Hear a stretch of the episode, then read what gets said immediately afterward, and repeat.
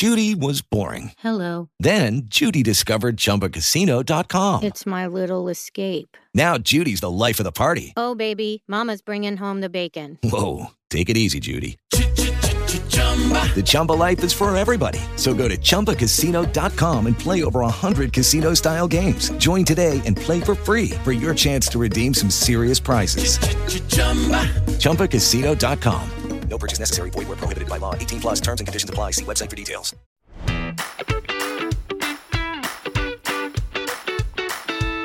Buongiorno e benvenuti a tutti su Rassegnata Stampa, il podcast che ogni mattina vi porta le notizie della giornata, senza filtri. Qui facciamo incavolare tutti. Oggi è giovedì 7 luglio e dobbiamo parlare di quello che è successo tra Draghi e Conte, tra Boris Johnson e il suo partito e poi una notizia buona che buona non è, il calo del prezzo del petrolio. Bando alle ciance, ciancio alle bande. Io sono Max, incominciamo subito. Ieri mattina c'è stato il fatidico incontro scontro tra Draghi e Conte ed è stato il momento di testare quello che lo stesso Grillo diceva del capo del suo partito. È uno specialista del penultimatum oppure un buon negoziatore? Lascio a voi il giudizio. All'uscita dall'incontro nella mattina Conte aveva detto serve forte segno di discontinuità, ma siamo responsabili e aveva toccato una serie di punti in un documento consegnato a Draghi, salario minimo, il reddito di cittadinanza che non si tocca e lo sblocco della cessione del credito per il super bonus. Dopo il colloquio della mattina è da notare che si erano messi da parte, almeno non erano stati nominati da Conte, due no cruciali per il movimento quello alle armi all'Ucraina e al termovalorizzatore di Roma. Il primo banco di prova dell'intesa o della non intesa sarà proprio oggi, quando alla Camera si voterà la fiducia che il governo ha posto sul DL aiuti, in cui appaiono anche appunto super bonus e termovalorizzatore a Roma. Ed anche se il voto finale è previsto per eh, lunedì 11 luglio, potremo vederne già delle belle nelle prossime ore. Bisogna dire le cose come stanno, però. Con l'operazione Di Maio i 5 Stelle non servono alla maggioranza di governo, il punto è politico. Se loro vanno vanno via, pure Salvini dirà mica soffesso e farà la crisi a settembre. Così i parlamentari prendono la loro bella pensioncina e lui si gode l'agosto evitando rogne stile papete nel 2019. Ma tutto sommato forse ha ragione Lina Palmerini che ha scritto sul Sole 24 ore adesso è il momento in cui i partiti testano le loro posizioni in vista delle elezioni per osservare che effetto fa nei sondaggi. Comunque, se io fossi Lega o Movimento 5 Stelle, starei senza pensieri. Tanto al governo ci andrà sempre solo il PD, accompagnati dalla fanfara dei giornali che, come dimostra il silenzio tombale sulle vicende della Roma di Gualtieri, ormai ridotta ai peggiori bar di Caracas, danno appoggio incondizionato al potere che loro sanno tenere così bene. PD infatti sta per potere dovunque. Comunque, dopo oggi, se fossi in Draghi, implorerei WhatsApp perché mi attivi subito la nuova funzione in fase di sperimentazione che permetterà di nascondere lo stato online dal proprio profilo, così non rischia la valanga di messaggini dei grillini pure mentre sta chiedendo alla Colf di comprare broccoli in offerta alla Conad. Ma cari amici, le beghe italiane sono nulla rispetto a quelle del governo inglese di Boris Johnson, che sul podcast appare ogni tanto come l'herpes, sembra che te ne sei liberato ma è sempre lì in agguato. L'ultimo scandalo riguarda Chris Pincher, il vice capogruppo del partito conservatore alla Camera dei Comuni, che da ubriaco avrebbe palpato due uomini in un club privato a Londra. Lo scandalo non deriva tanto dal fatto che quest'uomo abbia deciso di onorare il suo cognome, che in inglese significa proprio pizzicatore, ma piuttosto dal fatto che il premier britannico pare sapesse di questi precedenti nel momento in cui lo ha promosso dal precedente incarico.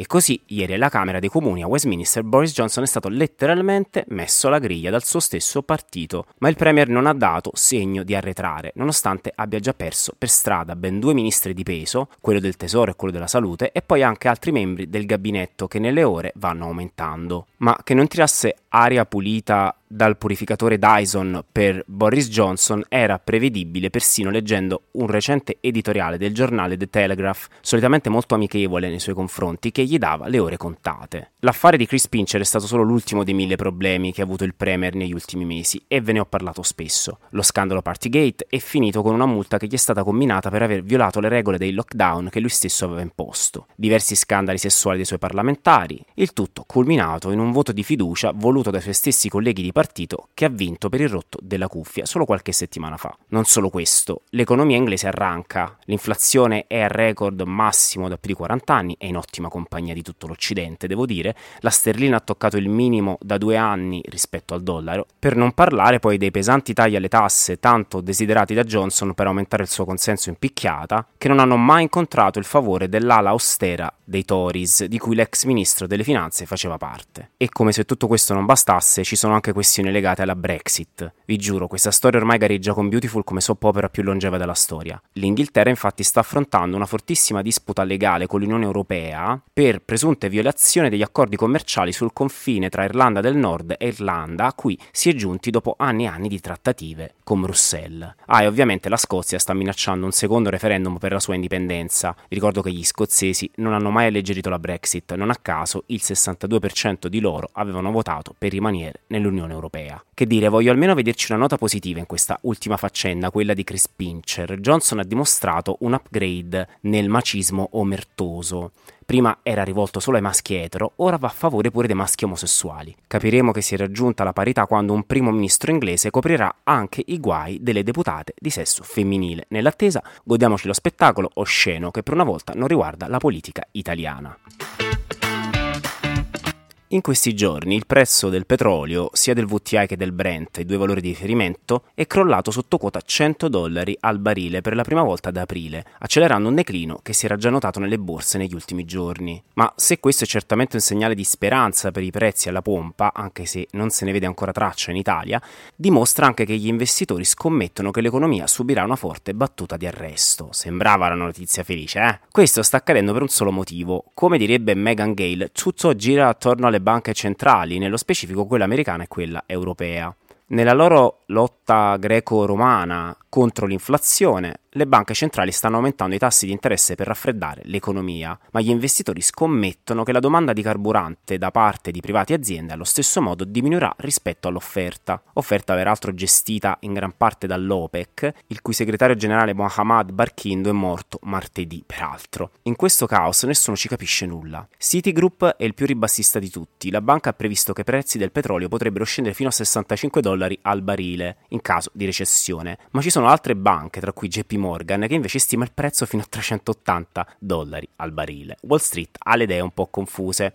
Ma che ci siano segnali di recessione si vede anche dall'andamento dei prezzi di altre materie prime, che stanno diminuendo a rotta di collo. Il grano, il mais e la soia sono ora tutti scesi al di sotto dei loro prezzi alla fine di marzo, come riporta il Wall Street Journal. Il rame, il metallo considerato il migliore indicatore dell'attività economica perché utilizzato in molti diversi tipi di prodotti, è sceso al minimo da 17 mesi a causa dei problemi di recessione. Insomma, siamo in un momento storico in cui quella che sembrava una gioia in realtà nasconde la sorpresina finale. E che sorpresina, amici miei!